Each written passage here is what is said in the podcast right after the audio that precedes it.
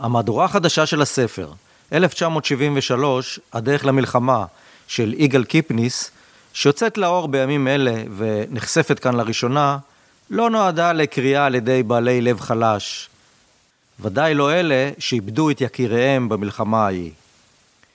הגילויים המפורטים על עומק המחדל המדיני שהביא למלחמת יום הכיפורים, פרי מחקר בין יבשתי של למעלה מעשור, מסיטים את אשמת המחדל מכתפיהם של אנשי המודיעין אל הדרג המדיני. חומרים חדשים מארכיונים שנפתחו בחו"ל ומתמלילים שהיו חסויים עד כה על הדיונים שהתנהלו בשנת המלחמה במטבח של גולדה מציגים את סיפור ההחמצה ההיסטורית בבהירות של טרגדיה יוונית.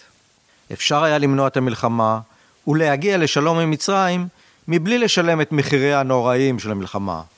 לולא סרבנותה של גולדה לוותר על פנטזיות הסיפוח הישראליות של שליש מסיני, אומר קיפניס.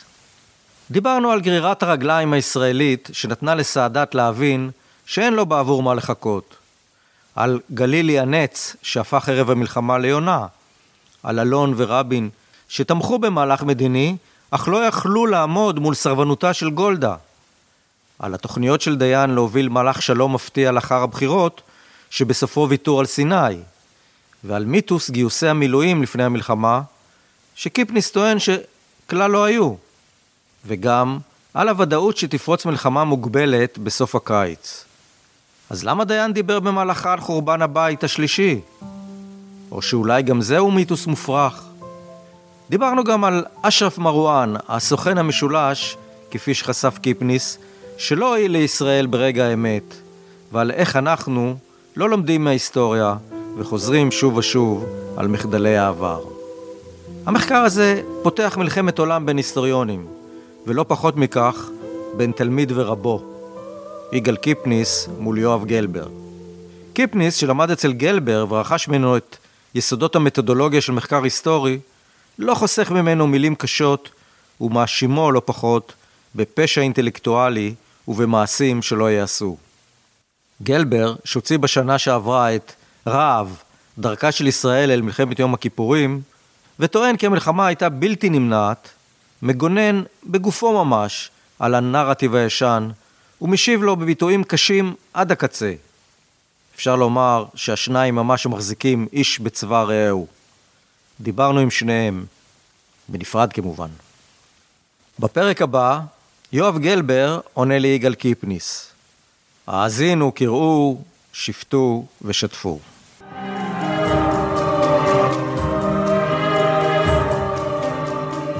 ברוכים הבאים לפודקאסט פרות קדושות, פרות קדושות, פרות קדושות, מיתוסים ישראליים עם יזהר באר. בפרק 68, מי אמר שמלחמת יום הכיפורים הסתיימה? יגאל קיפניס חושף את עומק המחדל המדיני ויוצא לדו-קרב ראש אל ראש מול יואב גלבר.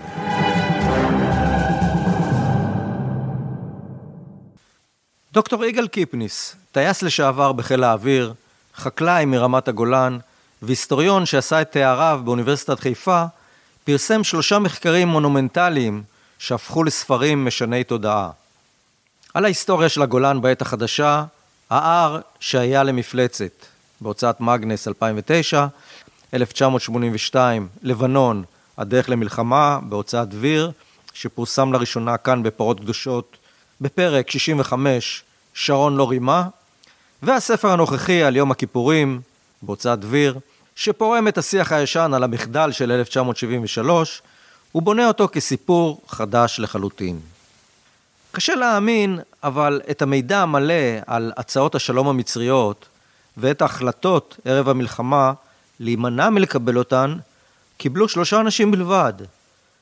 למעשה רק אחת, גולדה מאיר. לא התקיימו דיונים במליאת הממשלה ואף לא בקבינט המצומצם על אפיקים אלטרנטיביים שעשויים היו למנוע את הקטסטרופה.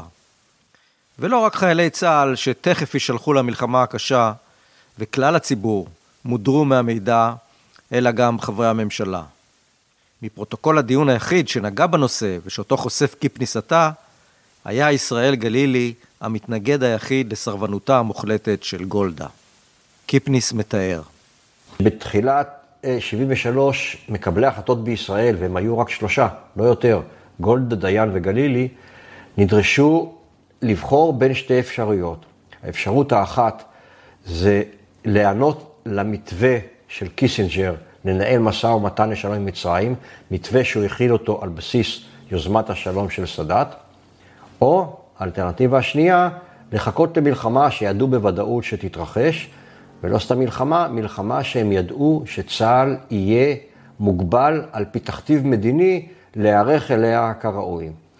גולדה ודיין בהתנגדות של גלילי, ועכשיו זה חלק מהחידוש שאנחנו רואים את ההתנגדות החזקה מאוד של גלילי. ש, שזה מה שמעניין, שהדימוי הציבורי שלו וההיסטורי הוא של נץ. אה, כן, זה... דווקא גלילי, לפי, לפי הממצאים שאתה מביא, הוא, הוא הגורם הממתן שרואה את, ה, את החשיבות בפתיחת תהליך מדיני ובתשובות חיוביות, מתן תשובות חיוביות לקיסינג'ר.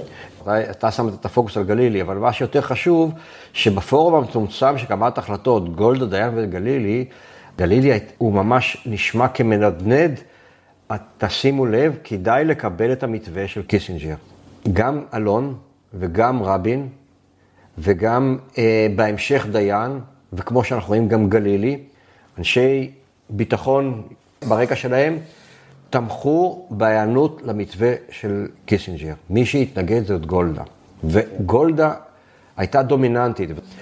גולדה לא ברחה מהדיון המדיני להיענות למתווה. היא קראה לזה הג'וק של קיסינג'ר. זה ממש, זה, זה פשוט מקומם שאתה קורא את הפרוטוקול, זה, זה, זה, זה מרתיח. בנאלי אפילו. כן, וכשאני, וכששוב, אני, אני חוזר על זה, כשיואב גלבר, מכל הקבינט הזה, לא מצטט אפילו משפט אחד, זה, זה לא במקרה.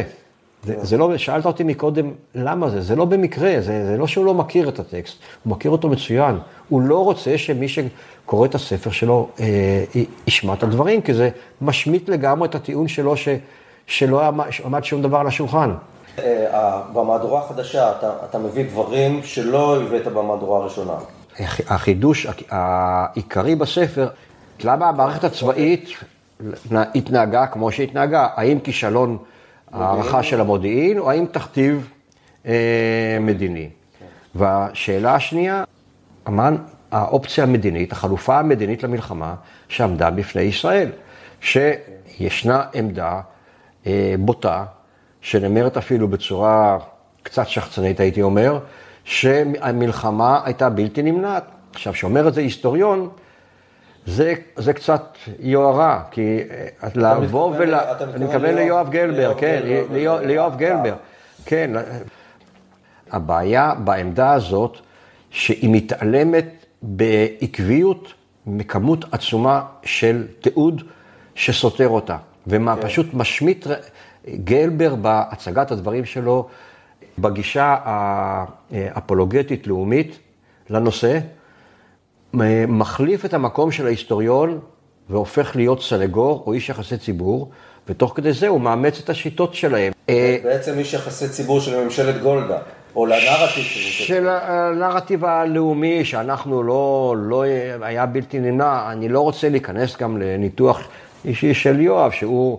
שהוא, שהוא גם המורה שלך. מורה ומורה טוב, אני, אני טוען שאת ה... ההרצאה החשובה ביותר שלי כהיסטוריון, שמעתי, את הקורס, שמעתי ממנו, מתודולוגיה של מחקר היסטורי. אה, על פי מה שהוא לימד אותי ואת האחרים, אסור היה לו לעסוק בנושא הזה, ובטח ובטח לא לעשות את זה בצורה שהוא עשה את זה, מבחינתי, זה היום, זה היום ונורא. למה לפי המתודולוגיה שלו?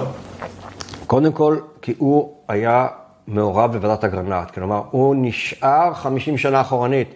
גם עם הגישה של ועדת אגרנט של לה, לה, להרחיק את המערכת הפוליטית מהדיון, וגם עם, ה, עם התפיסה כאילו שלא יתחדש שום דבר, והתחדש כל כך הרבה, שמחייב ראייה מחדש של הדברים. כל הנושא המדיני לא היה בפני ועדת אגרנט, הוא כולו חדש. אז היא לא יכלה לחקור, גם אם הייתה רוצה, לא הייתה יכולה לחקור את המערכת המדינית, היא התקשתה גם לחקור את המקומות שבהם הנושא המדיני מתחכך עם הנושא הצבאי. זה לא היה בפניה, אז ועדת הגנה הייתה חשובה לתקופתה, אבל להתייחס אליה כמקור היסטורי, זה ממש... אה, אז אתה, אתה אומר שהשאלה האחת שאתה אה, מתייחס אליה במהדורה החדשה של הספר שעומד, שעומד לצאת, היא שאלת המקום של המודיעין הצבאי. כישלון של המודיעין. הכישלון של המודיעין, האם הוא כן. המרכז בשאלת אה, מלחמת יום הכיפורים, או אה, התהליך המדיני, כמו שאתה טוען. האם כישלון הערכה של המודיעין, שברור שהוא היה, כולם ראו אותו, על זה אין ויכוח, אבל אה, הוא לא השפיע על קבלת החלטות, כי הסתבר שהתכתיב המדיני להימנע מתקיפת מנע ולהימנע מגיוס מילואים נרחב, ניתן הרבה קודם. חודשים לפני המלחמה הוא בכלל לא קשור לכישלון הערכה של המודיעין. זה היה תכתיב מדיני שנבע נבע ממחויבות מהדרישות האמריקאיות. בסוף זה היה גם דרישות. גולדה הרגישה מחויבת למה שנקרא להמתין יותר משעתיים בפעולה הנגדית שלנו. פה זה הגורם שגרם לא לגייס מילואים וגרם להימנע מתקיפת מנע, ואני לא נכנס לוויכוח האם תקיפת מנע הייתה עוזרת או לא. אוקיי. אבל. זה, זה לא המודיעין. כן. הנקודה השנייה זה מה הייתה החלופה להמתנה למלחמה. האם הייתה חלופה מדינית, מה שגבר טוען, לא היה ולא נברא. פשוט טוען, לא היה ולא נברא. כן. מלחמה גזירת גורל, היינו חייבים אה, להיקלע אליה. כן. והתיעוד מראה בבירור ובצורה כל כך ברורה שלא ניתן אלא ברמיסת כל כללי המחקר להתעלם ממנה. כן. שבתחילת 73 חל מפנה במציאות המדינית במזרח התיכון. מי שחולל את המפנה, המפנה היה אצל קיסינג'ר, מי שחולל אותו זה סאדאת. סאדאת, מרגע שעלה לשלטון, התנהל כדי להגיע להסכם שלום עם ישראל בדרך לחבירה לאמריקאים במקום הסובייטים. בישראל הייתה דרישה אולטימטיבית עקבית, שלא רק שנאמרה בקולי קולות, אלא אה, נאמרה גם בחדרי חדרים, רוצים שלום, מוכנים לשלום, אבל תמורת סיפוח שליש מסיני, והגדירו את זה קו אל-עריש רס מוחמד. כן. המפנה במחקר היה התיעוד הארכיוני, אנחנו מדברים לא על המלחמה, מדברים על הדרך למלחמה. העובדה שהתברר המקום המרכזי של השיקול המדיני בקבלת החלטות, זה החידוש, ואז הוא אה, התבטא בשני דברים. אחד, הוא ביטל את הנרטיב שהתפתח, שהכישלון של המודיעין הוא זה שגרם להתנהלות גרירת הרגליים. ש- ש- שה- שהתזה הזאת אה, היא מובלת על ידי...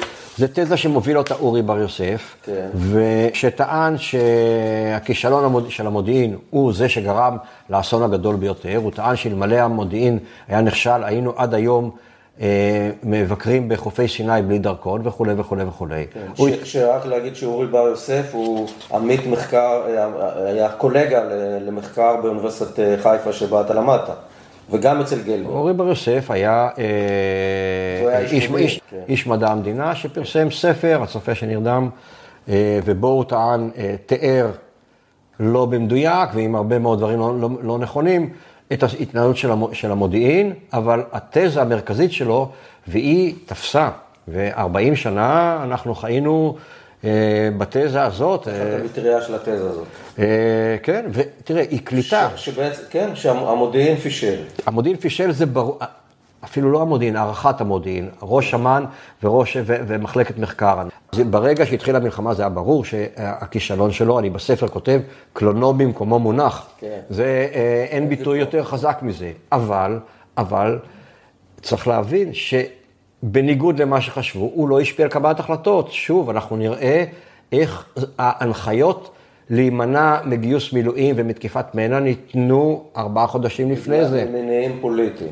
מש, משיקול מדיני, משיקול מדיני ובהמשך גם משיקול אה, פוליטי פנימי, כי היינו לפני בחירות באוקטובר, וגם זה שיקול כן. אה, של מקבלי החלטות, וזה מה שהכתיב. כן. אז הצבא לא התנהל הכי טוב בתחילת המלחמה, תמיד יש אה, בעיות, אבל הבעיה.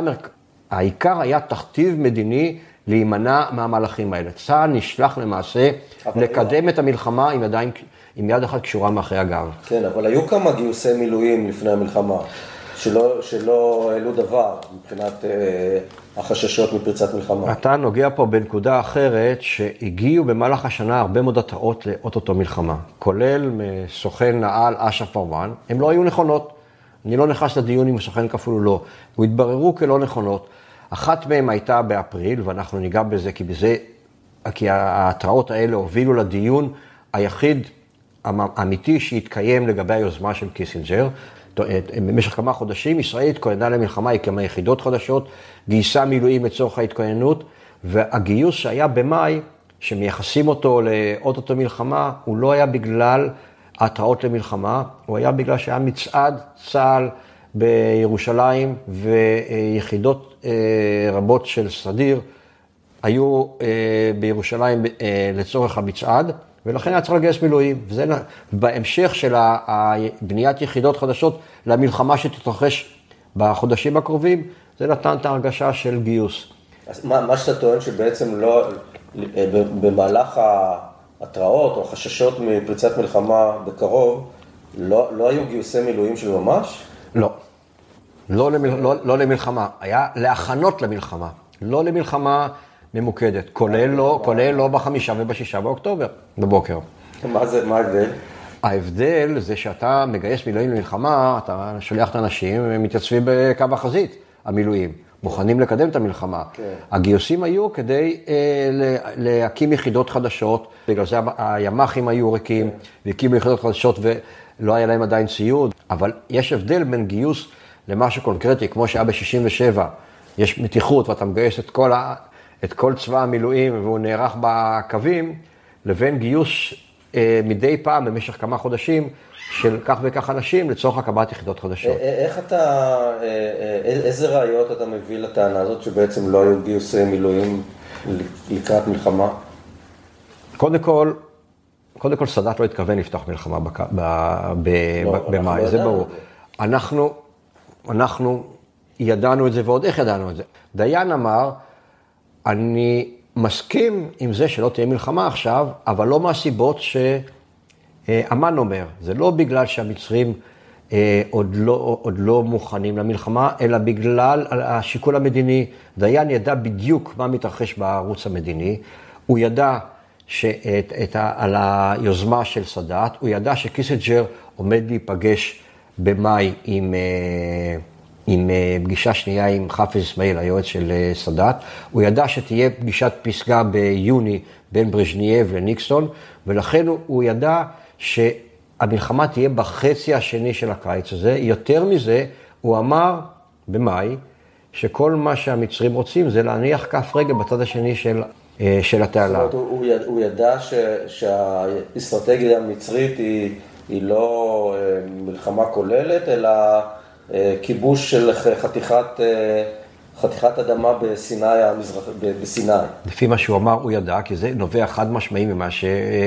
ממה ש... אז למה הוא דיבר על אה, חורבן בית שלישי יפה. וכל זה? זה, אנחנו, זה בדיוק הפער בין לדעת ובין מודעות. וזה חוזר לא רק אצל דיין, זה חוזר אצל כמעט כל מקבלי ההחלטות, כולל בדרג הצבאי. יש הבדל בין לדעת ובין להבין, בין לדעת שאתה לא תהיה היוזם, צה"ל בנוי על יוזמה, הוא בנוי על לתקוף ראשון. זה התרבות הלחימה שלו ובזה הוא טוב.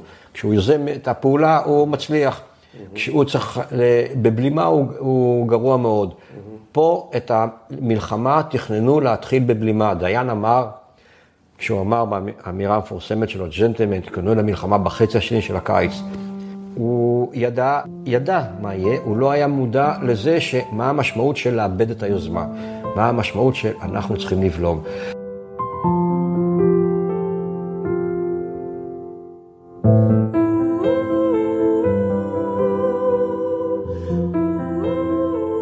אתה אומר פה דברים דרמטיים, בעצם בניגוד לכל אה, הנרטיב שהיו, שחלק ממהלך ההונאה המצרי הגדול שהוביל סאדאת, היה לגרום לישראל לגייס מילואים, והיא גייסה מילואים, ולא קרה כלום, ואז, עכשיו הייתה סדרה בטלוויזיה ש, שזה עבר בצורה אה, חד משמעית, ש, סיפור ההונאה תראה.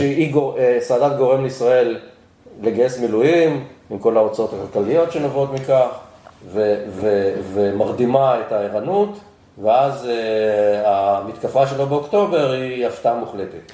התזה הזאת לא נכונה. אז, אז זה, זה השערה בדיעבד, וזה טוב לסדרות, ש... אה, לסדרה בטלוויזיה שלא מעמיקה במחקר. אה, אתה יכול לתת סיכום אלטרנטיבי בוודאי, כי צריך להסתכל על הדברים, לא איך אנחנו רואים את הדברים, אוקיי. אלא איך סאדאת ראה את הדברים. יפה. אוקיי. ומה סאדאת רצה? סאדאת רצה להגיע להסכם מדיני. עכשיו, הוא נדחה ונדחה הרבה פעמים, ולכן הוא באוקטובר אה, 72 הורה לצבא, תכינו מלחמה מוגבלת, לא מלחמה מלאה. הוא ידע שמלחמה מלאה הוא לא, ינצ... לא יצליח להחזיר את סיני והוא ייכשל. מלחמה מוגבלת כאלטרנטיבה לתהליך המדיני שהוא ניסה להוביל, אם קיסינג'ר לא ייענה ליוזמה שלו. ערב הפסגה. כן, אבל רציתי לשאול שוב, אה, שאלה הרבה יותר בסיסית.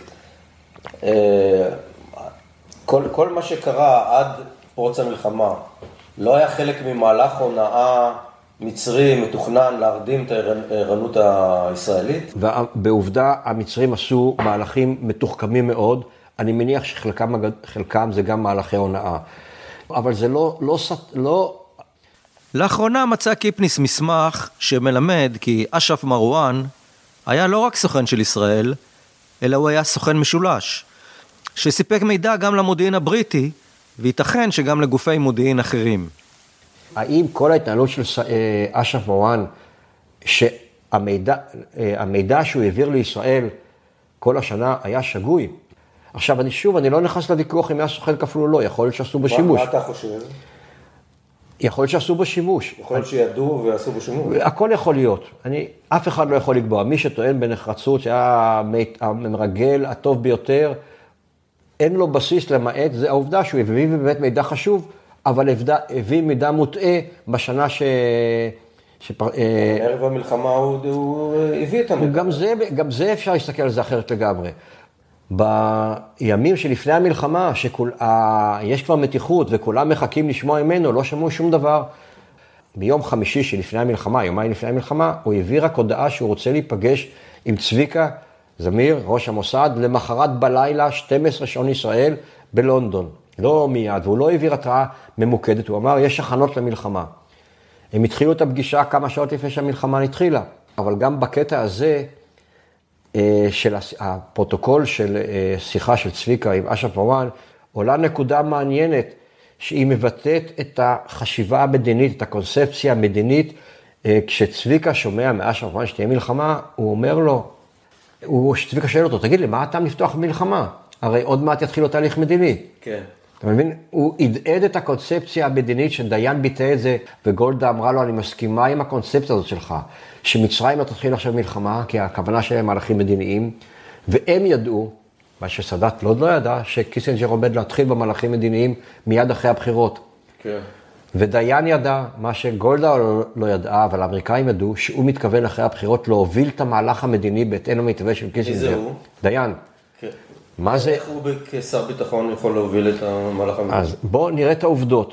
אז, אוקיי, אז את- תתייחס לזה. אז לא, העובד- העובדות הן שהוא שלח את גלי, את אה, שלח, גדי יעקבי כן. בא אל השגרירות האמריקאית, ויש מסמך, עשרה עמודים, ששם הוא מסביר איך דיין יוביל אחרי הבחירות מהלך מדיני, שאם הכל יהיה בסדר, נחזיר את כל סיני, הוא אומר. אה, מה אתה אומר? כן. דיין היה מוכן להחזיר את כל סיני? אז זה מה. זה מה שגדי יעקבי אמר לאמריקאים, ויותר מזה, הוא אמר, דיין הוא היחיד בישראל שמסוגל להוביל מהלך כזה. עכשיו, מדהים. ודיין, אני כל פעם מתנצל מחדש שצריך להחמיא על הראייה המדינית שלו. הוא היה משכמו ומעלה, הוא הבין את הדברים יותר טוב מכל אחד אחר, וזו הייתה הראייה המדינית ההגיונית. הדבר הדרמטי הנוסף שאת, שאתה אומר, אה, זה בעצם ש, שצה"ל, שדיין, שמערכת הביטחון, ידעו שמדובר במלחמה מוגבלת מראש, כן. כאשר הנרטיב הוא, הוא ש, שזה זה שנים אחרי זה עוד לא, לא הבינו שהיה מדובר ב, במהלך מוגבל, מהלך צבאי מוגבל. כי מה גולדה אמרה ב... ב... בשבת בערב, שאחרי שהתחילה המלחמה? לטלוויזיה, לא הופתענו. לא הופתענו, היא אמרה. אז מה באמת היה? מקבלי ההחלטות לא הופתעו, מי שהופתע זה הציבור, כי מנעו ממנו את המידע, הייתה צנזורה. מי שהופתע זה החיילים, כי אמרו להם שיש כהנות ג' ולא יוצאים ביום כיפור, לא בדיוק אמרו להם אה, מה, מה, מה קורה. אבל גולדה לא הופתעה, מקבלי החלטות לא הופתעו. כמו שאנחנו חכמים היום לאחר מעשה, לנו זה ברור לגמרי מה היה. סאדאת רצה מהלך מדיני, הוא לא יכול היה להחזיר את סיני במלחמה, ולכן הוא הפתיע גם את קיסינג'ר. קיסינג'ר אמר, סאדאת הבין את המציאות יותר טוב ממני. הוא, כולם, כולם חשבו שהוא מתכוון למלחמה אה, גדולה, והוא הכין מלחמה מוגבלת. במלחמה מוגבלת גם כל כושר ההרתעה של ישראל מתבטל. כי מלחמה מוגבלת שהוא עושה אותה בחסות הטילים סביב התעלה, הוא לא מפחד, הוא לא נרתע. מלחמה אה, גדולה, לכבוש את כל סיני, זה מרתיע אותו, ישראל יותר חזקה. כל- כלומר, התזה שלא אה, גויסו מילואים כמו שצריך ערב יום כיפור, בגלל אה, שגיוסים קודמים התבררו כ- כקריאות זאב זאב, היא לא נכונה? המן אמר לא מלחמה, ואכן לא הייתה מלחמה. אז יכול להיות שישב לאנשים, אבל זה לא קשור. זה כבר במאי מראש אמרו שהכינו תוכניות מלחמה, אנחנו לא נגייס מילואים. תשמע מה שדדו אומר, זה לא, זה לא איזה פרשנות שלי, זה כן. טקסט חד משמעי של דדו, הוא אומר את זה לגולדה. איננו רוצים ואיננו מציעים לגייס מלחמה, מילואים בסדר גודל גדול ועוד דברים שעלולים לדרדר למלחמה. עכשיו, יותר מזה, כשהוא ביקש יום לפני פרוץ המלחמה לרכז את כוחות או לתת התראות, דיין אומר לו, אל תזיז כוחות, אלא אם מתחיל ממש, אל תתחיל לגייס מילואים. גיוס מילואים זה אקט של מלחמה. הוא הסביר את ההתנגדות שלו, דיין. זה, ב, זה בבוקר המלחמה, דדו ביקש לגייס זה מילואים. כבר באוקטובר, בשישה באוקטובר. בבוקר המלחמה, כן. דדו ביקש לגייס מילואים, דיין אומר לו, גיוס מילואים זה אקט של מלחמה. אם הדברים יחמירו, תתחיל אש ולגייס את המערך מלא. אחרת יהיה שאנו עושים מלחמה. כלומר, גולדה לא שכחה את המחויבות לקיסינג'ר, ואת מה שקיסינג'ר אמר, דיין ידע את זה. השיקולים של גולדה ודיין היו מדיניים, והם לא נשענו על הערכת הסבירות הנמוכה למלחמה של אמ"ן. כלומר, אם אני מסכם את זה, התכתיב המדיני ולא כישלון הערכה של המודיעין, זה מה שאילץ את צה"ל לפתוח, אה, לכפות למעשה על, החיילים אה, שהם חסרים הרגלי לחימה של בלימה, להמתין להתקפת האויב, הסדיר יבלום. דדו השלה את עצמו שהוא יוכל לגרום לזה שנקדים בתקיפת מנע. הוא אמר באותו דיון עם דיין, אה, אנחנו חייבים את חיל האוויר לבלימה, חיל האוויר השקיעו בו 50% לפחות מהתקציב, חייבים אותו לבלימה.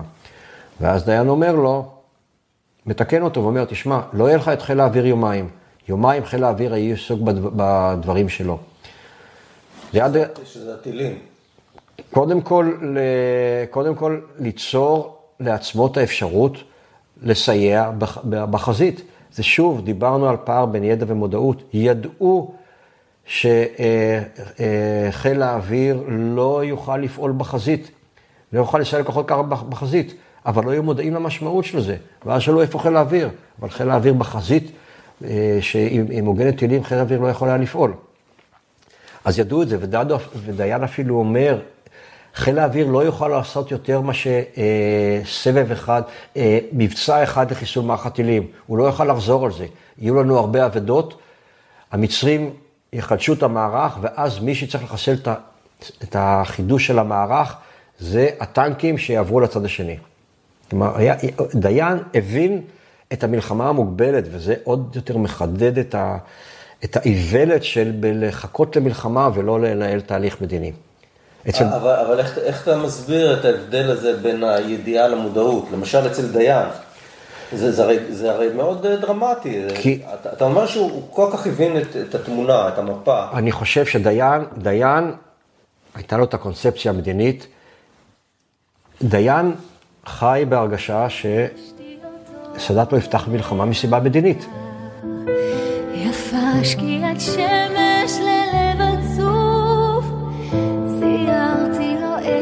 עץ וכבשה על נייר, והוא הבטיח לי שישוב. למה סאדאת פתח מלחמה ולא חיכה לבחירות? זאת שאלה מצוינת, ש... שואלים אותה, לא, היא חשובה, שואלים אותה הרבה, היא באמת חשובה, היא מעסיקה, והתשובה שלי מוכנה, קודם כל, בזה שאנחנו בודקים את סאדאת מהזווית ראייה שלנו, לא מהזווית ראייה שלו. זה דבר אחד. אוקיי. עכשיו, מזווית הראייה שלו, אבל אני יכול למנות למעלה מעשרה סעיפים שגרמו לסאדאת אה, אה, אה, לפתוח מלחמה. הוא פעם אחרי פעם נאלץ לעמוד מול גרירת רגליים במהלך תהליך מדיני. הוא כבר שלוש שנים אה, נשיא. ומציע, אומר, אני רוצה שלום, ומדבר על שלום, ובקולי קולות ובחדרי חדרים, ואף אחד לא מקשיב לו ולא, ולא מתייחסים אליו. גולדה לא מאמינה לו, וקיסינג'ר מחכה שהוא יבוא אליו. וברגע שהוא בא אליו, קיסינג'ר, בגלל שהוא נתקל, ונדבר על זה, בסירוב של גולדה למתווה שלו, סאדאת הבין שממשיכים לגרור רגליים. במקביל הוא תכנן מהלך צבאי, זה לא פשוט למנהיג מצרי לתת לצבא להכין מלחמה, והם נותנים תאריכים שהם יהיו מוכנים, ואז לעצור אותם. זה בעיה פנימית, יש לו בעיה פנימית במצרים. עוד טיעון, אה, הוא, הייתה, הייתה פסגה ביוני, לא דיברו על המזרח התיכון, שום דבר לא. פסגה ערבית. פסגה, אה, ארצות הברית, ברית ברית המועצות, המועצות, ברז'נייב, ניקסון. אוקיי. לא דיברו על, ה... על, ה... על המזרח התיכון. בוודאי. עכשיו, הוא בא עם הצעות שלום, עם יוזמת שלום, מה הוא מקבל בתגובה? את מסמך גלילי. לא, לא דיברו על זה הרבה, אבל הייתה התורה שבעל פה של אה, מפלגת העבודה של התיישבות. לא רצו לעגן את זה במסמך. דיין כפה על המפלגה לעגן את זה במסמך שהתפרסם בספטמבר, קוראים לזה מסמך גלילי. ספטמבר 73. ספטמבר 73, זה מה שסאדאת קיבל, שב- תוכנית של אה, ישראל להקים את פתחת רפיח, כולל עיר, כולל נמל, זה מה, שס... זה מה שסאדאת קיבל, עובדות. כהיסטוריון, אתה, אתה, אתה יכול להעריך אם לא הייתה פורצת מלחמה באוקטובר והיו מתקיימות הבחירות ומפלגת העבודה הייתה ממשיכה להוביל אה, והמערכת הפוליטית הייתה דומה, האם היה איזה שינוי, ב... אה, הסתמן שינוי בעמדות המדיניות של אה, ישראל? ההערכה שלי, שהיה משא ומתן מואץ, קיסינג'ר היה מפעיל את כל מכבש הלחצים שהוא יודע להפעיל על ישראל, והוא הוא אמר להם, תשכחו מזה שדרישות הסיפוח שלכם יתקבלו, אתם מקסימום שאפשר לצפות לאיזה שינויים, שינויים קוסמטיים בגבול הבינלאומי, גם זה לא בטוח. והוא ידע שיהיה עימות בינו ובין ישראל אחרי זה. מן הסתם, אם לא הייתה פורצת מלחמה, היא הייתה אה, מגלה עידן עיקשת. קיסינג'ר בעיניי ייצג את האינטרס של ישראל לא פחות מזה שהוא ייצג את האינטרסים האמריקאים, בזה שהוא אה, הבין שכשניתן לעשות הסכם שלום, צריך ללכת אליו. ואם תשאל אותי, אולי כמעט בשורה התחתונה של כל השיחה הזאת, זה חוזר על מה שהיה ב-82. אנחנו צריכים להבין שיש. יש עליונות צבאית ויש כוח, הוא מתחייב, יש גם חלופה מדינית, לפעמים הם באים אחד על חשבון השני, אבל צריך ללכת על, על שניהם. ואם יש חלופה מדינית, אז צריך לנצל אותה כדי למנוע מלחמה, שגם אם ננצח בה. כן. ובקונסטלציה עתידית כזאת שאין מלחמה ואחרי אחרי הבחירות, מי לדעתך היו הכוחות הפוליטיים שהיו תומכים במהלך מדיני? תראה, אה, אני חושב שהייתה לזה תמיכה גדולה מאוד, ועל מה אני מסתמך? בניגוד לגולדה, שהייתה מאוד מאוד מקובעת ועקשנית, דיין היה פתוח לזה, רבין היה פתוח לזה, אלון הוביל את זה פעמיים, אני מזכיר את זה בספר בקצרה, פעמיים אלון ניסה להוביל בדיוק את המתווה של קיסינג'ר, משא ומתן בשני ערוצים מקבילים, אה, להסדר חלקי ולהסדר קבע. אלון אז היה באיזה תפקיד? ממלא מקום ראש הממשלה. אוקיי. והוא מגיע לוושינגטון לשיחות פרטיות בידיעת אה, דיניץ, ומי שר החוץ? אבא אבן. אה, אוקיי. אה, לא- אתה לא מזכיר אותו כמעט. כי אבא אבן היה אדם שהדליף כל דבר ואף אחד לא התייחס אליו. אה, לא נעים להגיד, לא כן. לקחו אותו ברצינות. לא. לא רק שלא לקחו אותו ברצינות, נזהרו ממנו.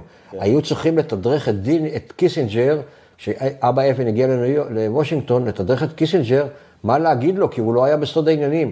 תגיד, מי שיוצא בסופו של יום המרשעת הגדולה זאת גולדה. איך אתה מסביר את הסרבנות שלה? זה, זה משהו פרסונלי או מעבר לזה? תראה, אני לא פסיכולוג, אבל אני חושב שגולדה, היא הגיעה לתפקיד לא כי היא הייתה טובה ורצו אותה, אלא היא הגיעה מתפקיד של מזכיר מפלגת העבודה. כבר הייתה אחרי הקריירה הפוליטית שלה. כן. הביאו אותה כדבק כדי למנוע מלחמה פנימית במפלגת העבודה, כשאשכול נפטר. כן. וזה היה התפקיד שלה. עכשיו, היא קיבלה בירושה, בממשלת האחדות של אשכול עם בגין, את אה, שינוי החלטת ממשלת ישראל שהציע, ביוני 67, שהציעה למצרים וסוריה הסכם שלום על בסיס נסיגה מלאה לגבול הבינלאומי. ממשלת האחדות, אחרי שנה, שינתה את זה לגבי מצרים, ואמרה שאנחנו חוזרים בנו מההצעה למצרים להסכם שלום על בסיס הגבול הבינלאומי, ונדרוש בהסכם שלום שינויים, שינויי גבול משמעותיים. ובהמשך, לשיחות... גולדה הובילה את זה? זה התחיל בממשל, בממשלה של אשכול. אוקיי. גולדה קיבלה את זה בירושה. כן. וגולדה את זה ידעה לעשות טוב מאוד, להילחם בצורה עיקשת וחזקה על עמדות שהיא חשבה שזה תפקידה להילחם. אני חושב, הניתוח המדיני שלה היה לקוי מאוד, אם נאמר בלשון עדינה. היא לא ניתחה את הדברים, היא לא הייתה דיין, היא לא הייתה גלילי, ותכף נראה איך גלילי ניתח את הדברים. רק אה, עוד אמירה אחת, אה, אה, גלבר, גלבר לאחרונה אמר שצריך לעלות לקברה של גולדה ולהתנצל ולבקש סליחה. אז יכול להיות שאולי צריך, לפי דבריך, לעלות לקברם של דיין אלון גלילי ו- ורבין ולבקש סליחה. אני... או, או לא. אני לא חושב שצריך לנהל את, ה, אה, אה, את הדיון הזה בבקשות סליחה ממנהיגים. כל אחד יש לו דברים טובים כן. ודברים שנכשל בהם. אבל אם בבקשת סליחה, אז מי שצריך לבקש סליחה זה גלבר, מ, אה, אה, הצורה שבה הוא... מ- מ- מהתלמידים שלו ומדעת הקהל בצורה שהוא הציג את הדברים. כן, זה... מה, מה, מה, מה הסכנה בגיבוש אה, אה, פרשנות היסטורית מהסוג של גלבר? אנחנו לא היחידים שפועלים, לא אנחנו ולא המזרח התיכון. יש מציאות, ואם אנחנו נסתכל על אותן עובדות, רק בראייה כוללת, נגיע לתובנות הרבה יותר נכונות. ואני חושב שמה שגלבר עושה, הוא מסתכל בראייה אגוצנטרית. ואז בראייה אגוצנטרית, במקום להסתכל על זה שקיסינג'ר הציג מתווה, הוא מתעלם ממנו, הוא אומר, המצרים לא התכוונו בכלל אה, ל- להגיע להסכם שלום, לא היה דבר כזה. הוא בכלל מתעלם. מתעלם מחומרים משמעותיים, אבל, אבל, אבל מת- מה? מת- מת- מת- מתעלם מעובדה, כלומר, זו ראייה אגוצנטרית של הדברים. אותו דבר, הוא חוזר על הטעות של גולדה. אתה שאלת מה, מה, מה, כן. מה מסוכן בזה, הוא מבטא בדיוק את מה שגולדה עשתה. היא אמרה, סאדאת רוצה להחזיר אותנו לגבולות 47. במקום לבוא ולבדוק מה סאדאת רצה, היא התייחסה בזלזול. עכשיו, למה נרטיב כזה ש, שגלבר אוחז בו, גלבר ותומכיו, מסוכן. הוא, הוא, הוא בעייתי או מסוכן לחשיבה? כי אה, הוא? מונע, אפשר, הוא מונע מראש את האפשרות לבדוק את החלופה של משא ומתן. יותר מזה, הוא בא, מ, הוא בא מתוך שיכרון הכוח. את תחושת הכוח אנחנו חייבים שתהיה לנו כי היא, היא מוצדקת. אנחנו חייבים בז, במקום הזה להיות חזקים. אבל אסור שזה ישקר אותנו. ישקר בכף, גם בקוף. אסור שזה יקרה.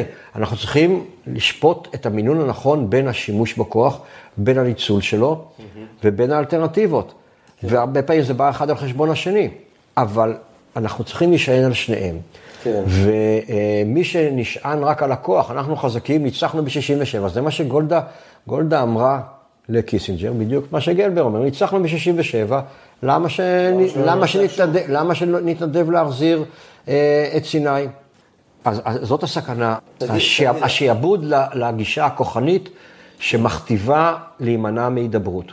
הייתי, הייתי רוצה שתחדד עוד, עוד משהו, או תפשט דווקא, שתגיד אותו בצורה אוניברסלית יותר, אה, על ההבדל בין ידיעה למודעות. איפה הכשל פה היה? ממה הוא נבע? חולשות אנוש? קודם כל זה, חול- זה חולשות אנוש, מתווסף לזה אותו תחושת שהאופוריה שהתרחשה בין 67 ל-73, גם זה שווה אה, אולי זה- להגיד זה- כמה זה- מילים. זה יהיה נכון להגיד ש... שהכשל התודעתי היה רחב וכיסה את כל שדרות הפיקוד הבכיר וההנהגה המדינית? ואת החברה הישראלית, בהכללה. כן, שזה נכון להגיד. המלחמה הייתה תוצאה של כשל רב-מערכתי. מי ש- תודע- תודעתי קודם כל. תודעתי ורב-מערכתי. תראה, החברה עד, שיש, עד, שבע- עד המלחמה תמכה ברעיון של אה, אין שלום בלי שארם א-שייח. תמכו בזה, רוב הציבור. אז אנחנו לא, אה, בהכללה זה כל החברה הישראלית. וזה, אה, וגם מה שגלבר עשה, שהחריג את זה רק למערכת ה... הצבאית, הוא טעה. הרעב שהוא דיבר עליו, היוהרה, במערכת הצבאית היה גם אה, רעב מדיני, אה, רעב מדיני. אה, היוהרה הייתה גם רעב מדיני לספח שליש מסיני, כי אנחנו יכולים, כי אנחנו חזקים, אנחנו יכולים להכתיב. כן. למה? למה? אם אפשר לעשות הסכם שלום, הרי עשינו את זה אחר כך. כן, עשינו במחיר... אה, במחיר... במח- במחיר, במחיר נוראי, כן, אני לא רוצה כל הזמן אה, אה, להציף את הנושא של המחיר, המחיר ידוע לכולם, אבל אה, גם במחיר אה, יותר, אה, יותר קטן, אה, זה עדיין מחיר נוראי. מעניין- אותי איך אה, כמה חוקרים, די מזכיר אה, אותך, את אה, בר יוסף ואת גלבר, שהם יושבים באותה, באותו מוסד אקדמי, ושאתם תלמידיו, אתה ובר יוסף הם תלמידיו של גלבר. קודם כל, אני לא שם מוסד אקדמי, הם אנשי אקדמיה, אני אאוטסיידר לגמרי. כן. זה שעשיתי בשנים האחרונות שלושה מחקרים כן. בתחומים משמעותיים, עשיתי את זה מחוץ לאקדמיה. אני חושב שזה, רק מחוץ לאקדמיה אתה יכול לעשות את זה. כן. אבל אנשי, אין לי תקציבים של אקדמיה, אין לי את הזמן, אין לי עוזרי מחקר. ואנשי אקדמיה, הם חושבים על הקידום, לוקחים מסמך, עושים איזה paper. לא יואב, אבל אחרים. כן. אז, ואני עשיתי. אתה עכשיו- יכול להסביר אבל את עכשיו- רק כן. את השאלה, אתה יכול להסביר איך, איך חוקרים שבסך הכל התחנכו על דיסציפלינה דומה של מחקר, אה, ש- שרבכם הוא בעצם גלברג, איך יכולים להגיע למסקנות ולקחים וממצאים כל כך שונים זה מזה, אז תראה, על אותה מציאות. הדיון שאני יכול לנהל זה עם יואב גלבר, כי הוא היחיד שמכיר את החומר. אורי בר יוסף לא חקר את המלחמה, הוא גם לא היה תלמיד של גלבר, הוא גם לא היסטוריון, אבל אתה, אתה אומר שכ- שכל או רוב, החומר שהיה בידך היה בידו. אני מניח, כי יואב יודע לאסוף את החומר והוא הקדיש לזה שנים, ואני רק, אני יודע כמה זמן צריך להקדיש לזה, אחרים לא ישבו בארכיונים האמריקאים, הם לא, לא, לא אספו את החומר בצורה כזאת, כולל אלה שמדברים על זה הרבה הרבה. כלומר, גלבר הוא באמת אה, פרטנר לדיון, ולוויכוח. לוויכוח לגיטימי לגמרי. אני טוען, פרשנות זה גם דבר אה, לגיטימי. אני טוען רק שפרשנות היא צריכה להיות מבוססת. ברגע שאתה, הפרשנות שלך לא מבוססת, וכשאתה רואה פעם אחרי פעם שזה מובנה, זה שיטתי, אז אה, זה מה שאמרתי קודם, אתה מפסיק להיות חוקר, אתה הופך להיות אה, עורך דין, אתה הופך להיות איש יחסי ציבור, ואתה משתמש בשיטות שלהם, של לערפל את הדברים, להסתיר את העיקר, להשמיט ראיות. גלבר משמיט ראיות, פשוט משמיט ראיות שסותרות את התזות שלו. זה דבר שלא ייעשה מבחינתי, מבחינת מחקר, ולא ייעשה כשגלבר עושה את זה. הספר הזה זה יום כיפור שלו כהיסטוריון. כן. אז, איך אתה מסביר את זה? זה קנאת סופרים? מה, מה זה? לא, אין פה קנאת סופרים. אני, לא- אני, מה- תראה, אני, אני חושב שיואב ישב עם ראיית דברים 50 שנה, ולא שינה אותם. זה להתאהב, בחומרים. אני חושב, תראה, אני לא, שוב, אני לא פסיכולוג. זה, זה, זה, אתה דורש ממני תשובה של, של פסיכולוג, אז אני יכול לנסות להסביר, זה לא, לא משהו מוחלט. אני חושב שיואב יואב נשאר מקובע 50 שנה אחורנית, התקשה, התקשה לשנות את הדעה שלו, בעיקר דעה שהיא אה, סותרת את הראייה הפוליטית שלו. אם מישהו, תראה, לגיטימי לתמוך בגולדה בהתעקשות שלה לספח שליש מסיני, זה לגמרי לגיטימי. כן. זה אפילו היה קיים אצל חלק גדול מהאוכלוסייה. כן. אבל מישהו שתמך בזה, ואחר כך ראינו את תוצאות המלחמה, יש לו בעיה עם עצמו, גם אם אה, אפילו לא מודעת, לבוא ולהגיד שהייתה חלופה שהיה צריך לבדוק אותה. אני לא אומר שהיא הייתה עוזרת, אני לא יכול לדעת אם הייתה עוזרת, אבל הייתה חלופה מדינית שהציע אותה האדם המשמעותי ביותר בעיצוב המדיניות בעולם, הציע אותה לישראל, ולא רק הציע אותה, אלא הוא אמר לישראל, תקבלו, אה, תסכימו לנהל משא ומתן, אחר כך... אחר כך אח-. אחר כך תתחילו להתווכח על, אה, על כל סידורי הביטחון. הוא גם לא דרש מישראל אה, להתחייב למצרים שנסוגים, שמכירים בריבונות על סיני-. כן. אה, יכול להיות שמדובר ב- בסוג כשל דומה מבחינה עקרונית למה שקרה נגיד למודיעין הישראלי בהערכה של אה, ערב, ערב המלחמה. זאת אומרת, זאת אומרת שקיבעון, קיבעון מחשבתי, אתה צודק, זה אה, בדיוק מה שקורה, זה אה, מתווספים נתונים, אתה, יש לך עמדה, לגיטימי, קונספציה, דבר לגיטימי, אבל אתה חייב לבחון אותה כל הזמן. לא בחנו לא את הקונספציה המודיעינית ולא את הקונספציה המדינית, כשהשתנו הנתונים. הייתי מתחיל במפנה, המפנה בתחילת 73, ישראל לא הבחינה בו. היא לא הבחינה בעובדה שקיסינג'ר וניקסון שינו את הגישה שלהם למזרח התיכון. רבין אמר את זה לגולדה. הוא כתב את זה גם בספר שלו, רק עיוור לא יכול היה לראות שחל שינוי משמעותי. וקיסינג'ר אומר לגולדה, יש שינוי משמעותי, וגולדה אומרת לו, לא. היא לא מבינה אה, שהמציאות לגמרי השתנתה, קרה משהו שהיא לא רצתה שיקרה, בטח לא בשנת בחירות. קיסינג'ר, שעד עכשיו נמנע מללחוץ על ישראל לנהל משא ומתן על בסיס הכרה בריבונות המצרית על סיני, עכשיו זה אינטרס אמריקאי, הוא חושב שזה גם אינטרס ישראלי להגיע לשלום. אה, הוא אומר, אתם תרוויחו הרבה מאוד מזה, למה שלא, למה שלא תעשו את זה? זה היה קיבעון לא להבין את ה... שהשתנתה המציאות. דיין הבין את זה. כן. אלון הבין את זה, רבין הבין את זה, גולדה לא הייתה מסוגלת להבין את זה, גלילי הבין את זה, גולדה לא הייתה מסוגלת להבין את זה. ושמעתי אה, טענה כזאת, אה, למשל ממורה לברון בזמנו, שגולדה במובן מסוים אה, לא אשמה נקרא לזה, או פחות אשמה, בגלל שהיא ניזונה מהאינפורמציה שהיא קיבלה מאנשי הצבא, מהגנרלים. שאנחנו חזקים, שאנחנו יכולים, שאנחנו נתגבר על כל סיטואציה מלחמתית וכדומה. אין שום ספק שזו הייתה התחושה שהכוח הצבאי יעשה את הכל. אנחנו חיינו שוב ידע ומודעות, חיינו במה שהיה ב-67. כאילו אה, אה, אה, שחזור של 67 במקרה מלחמה. כן, אנחנו, תראה, 67 היה ניצחון אדיר, חריג, אבל כשמנצחים לא שואלים שאלות. ואז אנחנו לא עשינו תחקירים כל כך, לא הבנו מודיעין, מודיעין ב-67 נכשל. במאי 67 התפיסה הייתה שכמה שנים לא תהיה מלחמה. הופתענו שנאצר עשה מה שהוא עשה. אה, אה, ראש אמ"ן היה מהנערצים ביותר, הר על היריב. עזבו את זה, לא, לא עסקו בזה, לפחות לא בציבור. הציבור לא עסק בזה כי ניצחנו. ניצחון של 67, למעשה את הצבא המצרי, מי שהשמיד זה חיל האוויר. הוא השמיד כי הוא השיג עליונות אווירית.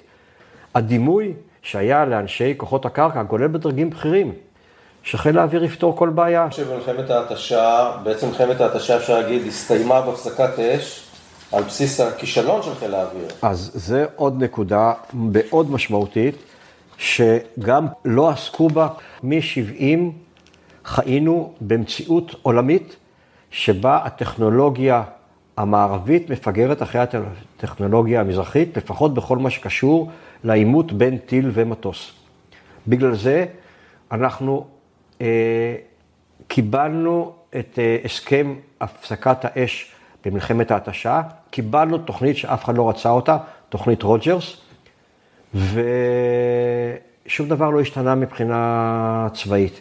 לא נפתרה הבעיה של הטכנולוגיה המערבית ברמה של אפשר להילחם עם זה. ידענו את זה. אבל זה נכון להגיד שבעצם אה, הפסדנו מלחמת ההתשה, או, או לא, לא ניצחנו. זה לא ספורט של אה, איך אתה מודד ניצחון. אנחנו רצינו מאוד שתיגמר מלחמת ההתשה, מלחמה נוראית.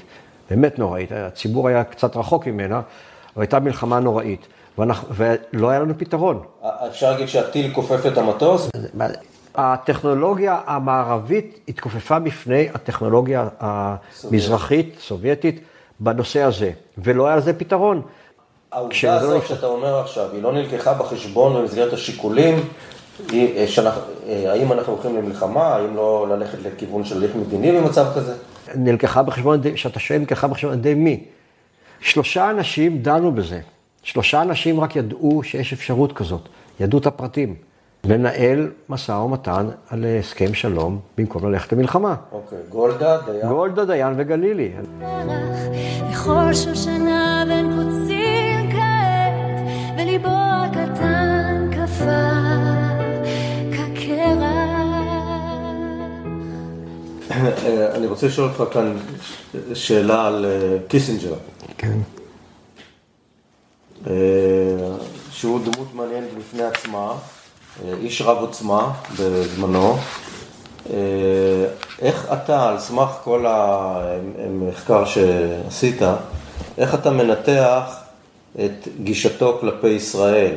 האם עובדת היותו יהודי או סיבות אחרות אה, הקנו, הקנו לו איזושהי אמפתיה כלפי ישראל, אה, עמדותיה, אה, אה, והוא, והוא פעל בדרכו לקידום האינטרסים שלה, או מה שהוא חשב שהאינטרסים שלה, ואולי להפך, הוא היה פטריוט אמריקאי, אה, ציניקן, ש, שביצע את המדיניות האמריקאית הנכונה לטעמו באותה עת.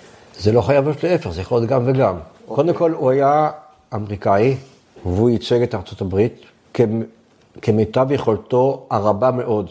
מדינאי באמת ענק, לדעתי, ושידע לשלב בין הרקע האקדמי ובין המעשי, ובין יכולת המשא ומתן, התמרון, הצגת הדברים בהומור ובתחקור ובראייה, הקדים את הבן שיחו אה, בכמה צעדים קדימה, וידע להגיד שסאדאת ניתח את המציאות יותר טוב ממנו. אז זה זה הוא אמר בדיעבד, אה, לא? בדיעבד, אחרי שהוא הבין ש- את מה שסאדאת עשה. הוא, הוא אמר שסאדאת הוא מהמנהיגים הגדולים. הגדולים ביותר, ו- ושיתוף הפעולה, פה אני בא גם לקטע השני של חי, אה, שני הדברים חיים ביחד, קיסינג'ר אהד מאוד את ישראל. אפשר להגיד כיהודי, אני לא יודע, אני חושב שגם זה שיחק, אבל בעיקר הוא אהד אותה תרבותית. זו הייתה התרבות הקרובה אליו. הוא לא הכיר את המזרח, לא הכיר את, הערבים, זו תרבות אחרת. הוא חי עם, אה, רבין היה קרוב אליו מאוד, הוא הכיר את, את ראשי הממשלה, הוא לא נפגש עם סאדאת אלא אחרי המלחמה. אז הדיבור היה יותר נוח. זה השתנה, בעקבות המלחמה זה השתנה. הפרטנר שלו האמיתי והמלא להוביל את המהלכים אחרי המלחמה, שהם היו למעשה יישום המתווה שלו, היה סאדאת. כן. אבל, אבל היה נרטיב כזה שטען שבציניות הפוליטיות, הפוליטית שלו, אה, קיסינג'ר אה, האמין שישראל צריכה לחטוף מכה חזקה, כמו, כמו שקרה מלחמת יום כיפור, כדי לאפשר לה לרדת מהעץ. לא, קיסינג'ר לא היה לה עניין שישראל תחטוף מכה חזקה, ממש לא. גם כי אני חושב שהוא אהד את ישראל, וגם כי זה היה נגד האינטרס שלו. מלחמה בכלל, מכה חזקה במלחמה, מלחמה בכלל מחזירה לתמונה את הסובייטים. כי המצרים והסורים נלחמים עם נשק סובייטי בתמיכה סובייטית. הוא הצליח להרחיק סוף סוף את הסובייטים מהתהליך המדיני, הוא עמד לקבל בלעדיות על ניהול המסע התיווך בין ישראל ומצרים. מלחמה הייתה מחזירה את הסובייטים, הוא לא רצה מלחמה. כשהתחילה המלחמה, הוא בחן את הכל בראייה מה הוא עושה אחר כך. מי שידע איך היא תתנהל וידע איך היא תסתיים, זה היה קיסינג'ר. הוא זה שקבע מתי היא תסתיים בסופו של דבר. איך היא תסתיים? בסוף ישראל, ישראל הוסיפה עוד יומיים אה, נוראים של לחימה בסואץ, ולא לא על פי, לא על פי מה שהוא התיר לה. מזכיר קצת את, אה, את אה, ערב הפסקת האש במלחמת לבנון השנייה. נכון, אה, נכון, אנחנו לא, לומד- לא לומדים, לא לומדים. אז בהקשר הזה רציתי לשאול אותך, אולי לסיכום, אתה חושב שהיום יש משהו שונה בהליך קבלת ההחלטות, המדיניות למשל, שיש איזושהי, אה, איזשהו אימוץ של לקחים כלשהם מכל מה שאתה אה, מוצא ב-1973? זה לא רק ב-1973, זה גם באירועים אחרים, ואתה יודע שאחד הדברים קופצים כל הזמן, זה איך שניים שלושה אנשים גורמים לנו לאסון נוראי באמת. שניים, שלושה, אתה מתכוון למנהיגים. מקבלי החלטות, כן. גם גורמים נזק למדינה, מדיני, גורמים לנו לאבד את האמון בהנהגה. ו... וזה חוזר כל פעם. עכשיו, אין פה נוסחאות איך מתגוננים, אבל כן, אפשר לתת דוגמאות טובות שידעו לעשות את זה, לקבל החלטות כמו שצריך, יש גם דוגמאות כאלה. אפשר לתת את הדוגמה של אשכול ב-67, שידע שאני צריך בסוף ללכת למלחמה, והוא היה בעד זה, והוא סירב להשתמש בקול שלו כדי להכריע, הוא העדיף קודם כל להכין את הרקע המדיני עם האמריקאים. לא לצאת למלחמה, אלא כשהאמריקאים נותנים לנו, אם לא אור ירוק, כי אם לא ייתנו לנו אור ירוק, אור צהוב, בהבנה. אותו דבר עשה בגין ב-82 עם מטרות בעייתיות, אבל עושה ב-82, הוא דאג להכין את הקרקע.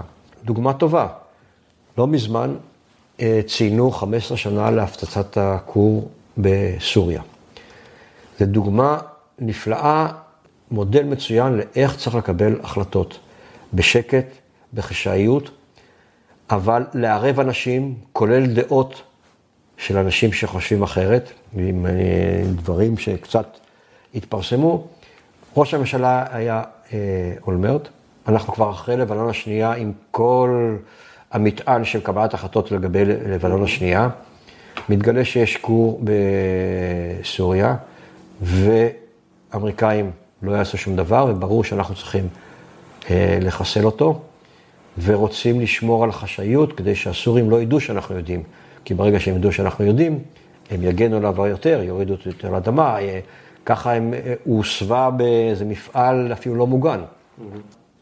מעגל מקבל החלטות היה קטן מאוד, אבל הוא היה רחב, כלומר, זה לא רק שני, שניים, שלושה פוליטיקאים, אלא הייתה מעורבות דומיננטית מאוד של ראש המוסד ועוד מישהו מהמוסד, ו...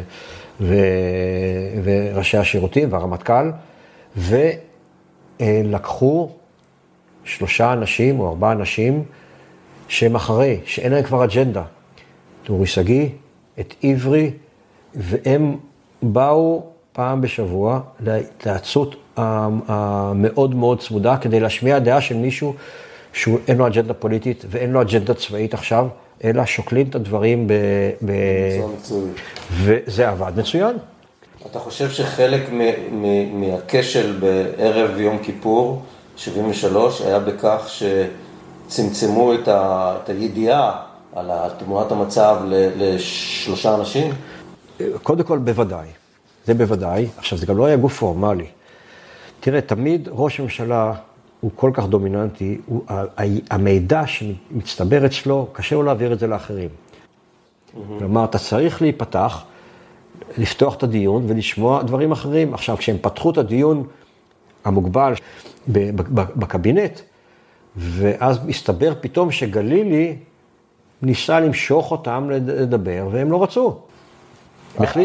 אז, אז תתייחס, איך גולדה מנפנפת את ה... אני מתחיל מהתשעה במרץ, שקיסינג'ר הציג בפני ישראל את המתווה. הציג את זה לרבין. ואני מצטט, וגלבר לא מצטט את זה. המתווה שלו היה, הכל ציטוט, יצירת שלושה אזורי ביטחון בסיני, אה, לשלב של אה, אחר הסכם השלום, היוצר מצב שלום, ועד השלמת תהליך הנורמליזציה. אני מדגיש את המילים האלה כי גלבר אמר שלא דובר על הסכם שלום. מדובר על הסכם שלום. המילה היא המפורשת נאמרת כל הזמן. משך השלב בין השגת הסכם השלום עד המעבר לנורמליזציה יכול להיות ארוך ולהימשך שנים רבות. זה היה המתווה של קיסינג'ר, ככה הוא הציג את זה. הוא ביסס את זה על מה שהוא שמע מאסמאעיל. אסמאעיל אמר לו שהוא מוכן להמיר את התביעה, אסמאעיל זה סאדאת, כן? להמיר את התביעה המצרית לפינוי השטחים המצריים בתביעה להכרה בריבונות מצרית על השטחים בסיני, כלומר, הוא אמר לו... לא על נסיגה בפועל. הוא אמר, הוא הסביר את זה חאפז אסמאעיל, אנחנו לא צריכים את הנסיגה, שהנסיגה תהיה מוחלטת. מיידית. אנחנו מוכ... לא מיידית ולא מוחלטת, יכול להיות שישאירו, נענה לצרכי הביטחון של ישראל, אבל העיקר שאנחנו, הם יכירו בריבונות שלנו על סיני, כי ברגע שיש הכרה בריבונות זה מספיק לו. יכול, יכול להיות ש, שהיינו מקבלים הסכם טוב יותר לפני המלחמה? כי אני לא יודע מה קורה אם היה מתנהל משא ומתן. אני חושב, דרישות הביטחון של ישראל היו נענות יותר טוב בהסכם לפני המלחמה. אפשר, עכשיו- אפשר, לה- אפשר להגיד גם, אה, אה, אפשר להגיד ש, שאנחנו, שצריך לכעוס על סאדאת, שלא חיכה עד הבחירות? יכול להיות? נקודת מבט ישראלית, אה, בוא נגיד, שוחרת שלום. כן, השאלה מה היה קורה אחרי הבחירות, כמה קיסינג'ר היה לוחץ למשא ומתן, כמה ישראל הייתה מתנגדת, ויכול להיות שזה היה מתפוצץ, והייתה מלחמה אחרי הבחירות. גם אם הייתה מלחמה אחרי הבחירות, אם היינו נענים למשא ומתן והוא היה מתפוצץ נניח, היינו במצב הרבה יותר אה, טוב. מעבר ללוח זמנים שקיסינג'ר הציג, הוא אמר לרבין, אני, כדי שאני אתחיל לנהל את המתווה הזה, אני רוצה לקבל מגולדה הסכמה שהיא תהיה מוכנה לרדת מהדרישה שלה לסיפוח חלק משמעותי מסיני. רבין התקשר לגולדה, וגולדה נתן לו תשובה שלילית. עכשיו, אני מביא את הפרוטוקול, השיחה בין רבין לקיסינג'ר, שהוא מוסר לו למחרת את התשובה השלישית של גולדה. אה, גלבר לא מביא אותו.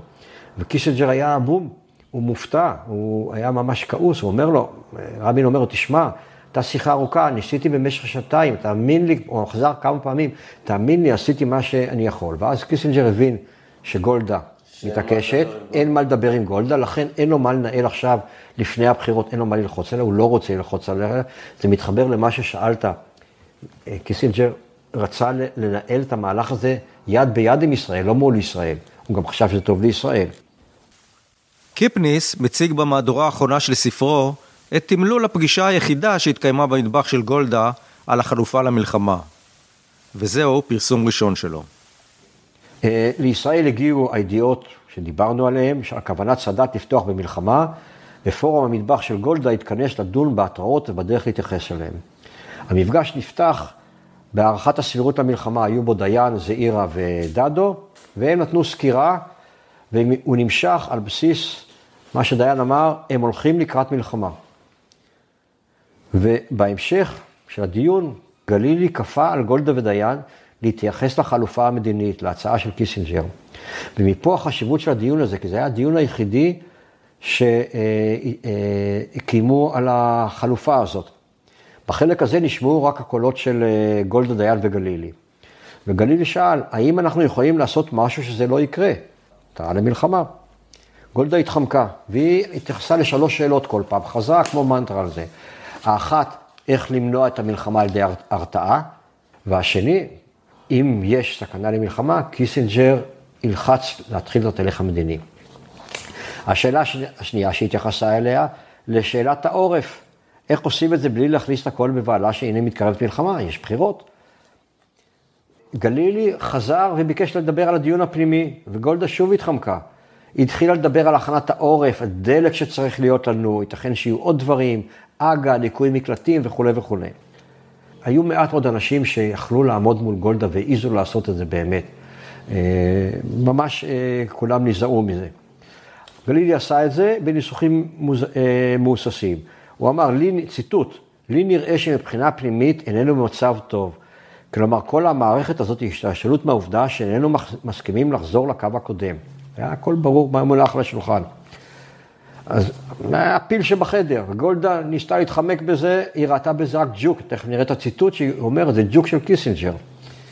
וגלילי אומר, אם אתה לוקח בחשבון מה שחאפז אסמאעיל אמר לשאול, קיסינג'ר, והנייר שהשאיר בידו, אז נקודת המוצא מתחילה בכך שהם מוכנים לשלום ולמערכת הסכמים וערבויות בינלאומיות וכיוצא בזה, וכל זה בתנאי שאנו נסוגים באופן מלא לקו הקודם. והוא לא הרפה. אני חושב שבאופן בסיסי, עם הדבר הזה, צריך להביא לתודעה של הממשלה, כי אני מרגיש שזה מצריך איזשהו מנדט חדש.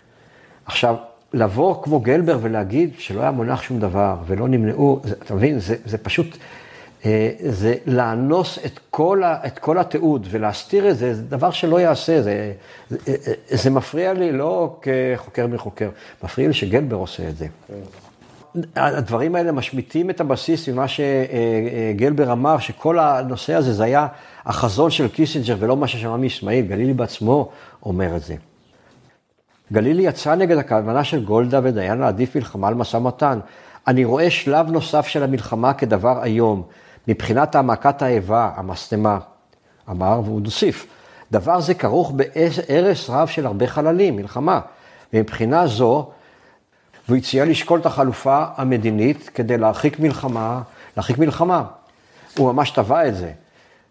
הוא, שוב, ציטוט, האפשרות שלנו להרתיע אותה מוגבלת, אבל הייתי רוצה שנוכל לומר לעצמנו שנעשה כל דבר אפשרי בנידון. גולדה ודיין לא רצו לשמוע מזה. גולדה לא הותירה ספק בסירובה לקבל את המתווה של קיסינג'ר.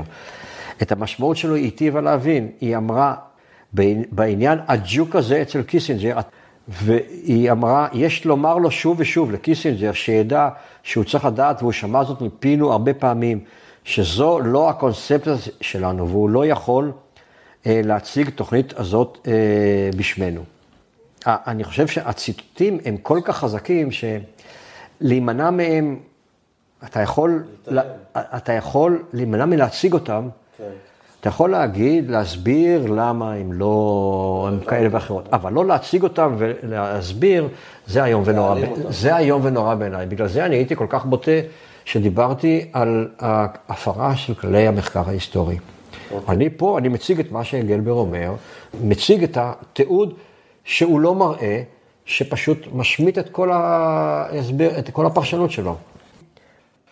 תגיד, לנוכח ההבדלים הקונספטואליים, המחקרים והלקחים וכדומה, בינך לבין מורך בעצם, גלבר, האם זה השפיע באיזשהו אופן על היחסים האישיים שלכם?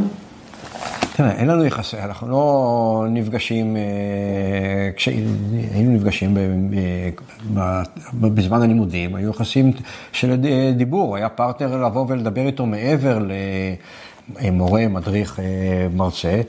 מאז שהוא פרסם את הספר, לא היו, לא היו, לא היו מפגשים, רעב, לא היו מפגשים. כן. אה, מה שכן, אני כן יכול להגיד שבפירוש במודע, ככה אני מזהה, גלבר נמנע מלהתעמת עם הדברים שאני יכול לאמת אותו בהם, לאמת בעין, גם בעין וגם באלף. הוא יודע שאני היחיד למעשה שיודע את כל מה שהוא השמיט, מכירים, ולכן הוא נמנע. האזנתם לפרק 68. מי אמר שמלחמת יום הכיפורים הסתיימה? יגאל קיפניס חושף את עומק המחדל המדיני ויוצא לדו-קרב ראש אל ראש מול יואב גלבר.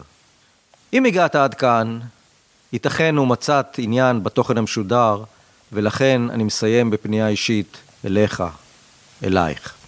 עמל רב מושקע בהכנת כל פרק, נסיעות, תחקירים, רעיונות, תמלולים, עריכה קולית ועוד. והכל בהתנדבות ובמימון עצמי. כדי שנוכל להמשיך ולהגיש בקביעות תכנים איכותיים, נשמח לקבל עזרה בהתנדבות לתמלול רעיונות למשל, בעריכת וידאו, או בתרומה כספית שתסייע לנו להמשיך ולראות את הפרות הקדושות הלאה בשדות האינסופיים של התודעה הישראלית, לחשוף, לעניין ולעורר את חוש הביקורת. פרטים בעזרה ותרומה בתפריט הראשי באתר פרות קדושות. תודה ולהתראות בפרק הבא, יואב גלבר עונה ליגאל קיפניס. שפניו